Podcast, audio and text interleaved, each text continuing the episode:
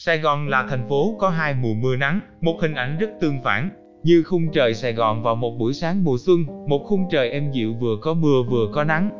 Ngọc Viễn Đông là miệt thành của sự đối lập giữa giàu và nghèo, của yêu và ghét và của nhớ nhung rồi hận giận. Giữa những biệt thự kiến trúc cổ kính kiểu thuộc địa, cổng khép và tường cao với những khu phố ố chuột xây tạm bợ, nham nhở trên mấy dòng kênh nước đen thui lùi, nằm chằng chịt như con trăng giữa lòng thành thị. Yêu cái vẻ thanh lịch và chân phương của người dân Sài Gòn và ghét tiếng chửi thề của đám trẻ con lang thang đường phố, bị dạy hư bởi cái tánh xòe xòa của người lớn. Giữa sự ồn ào của hàng bột chiên bình dị ngay vỉa hè của chú ba người Quảng Đông và không gian ầu mỹ yên lắng, nhưng lạnh lùng của những ghetto gòn sang trọng, sở hữu bởi tài phú đĩ mới nổi nào đó.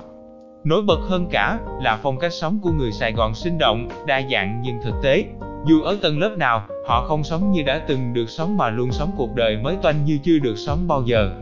Sống một cách yêu đời nhưng vẫn xen lẫn một chút vội vàng và cuồng nhiệt, nhưng sự thiết tha và lãng mạn thì không bao giờ thiếu. Mỗi tâm hồn người Sài Gòn cứ như một gã nghệ sĩ mộng du đi tìm nốt nhạc trầm lắng, ẩn mình sau hàng rào bông giấy, thủy tiên đỏ rực là những ngôi nhà tệ lúc nào cũng có vẻ bí mật, cả trăm tuổi chứ chẳng ít.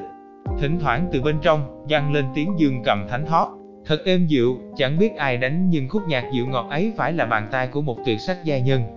Không biết những người sống trong đó là ai, làm gì, nhưng cũng chẳng có ai muốn quên mỗi góc nhà sang trọng ấy đã từng là người gìn giữ những kỷ niệm, dù cho có yêu kiều hay buồn thảm đến đâu. Dù gì thì gì, những ngôi nhà to ngói đỏ rêu phong thường bị bấm chuông phá giấc ngủ trưa. Thì đây vẫn là nguồn cảm hứng vô tận cho hàng tỷ câu chuyện mê ly rùng rợn bọn tôi bịa ra truyền miệng, cho đám nhóc mỗi khi vào buổi tối cả sớm bị cướp điện, không có tivi, công cộng của chú Tư, thím sáu để coi ké.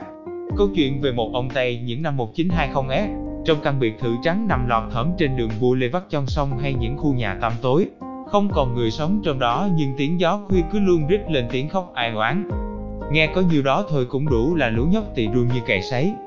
Chỉ cách những tòa dinh thự ấy vài trăm mét là một xóm lao động nghèo, suốt ngày văng vẳng tiếng đàn kim, đàn bầu hòa cùng tiếng ca vọng cổ đầy tâm sự và buồn da diết. Bên cạnh đó là những truyền thuyết về thế giới xã hội đen, về những tai anh hùng du đảng như Đại ca Thai, Hùng Chêm Đinh hay Minh Cầu Muối, Dũng Đa Cao. Trong tiểu thuyết đường phố của Duyên Anh thấm đẫm mùi đào búa,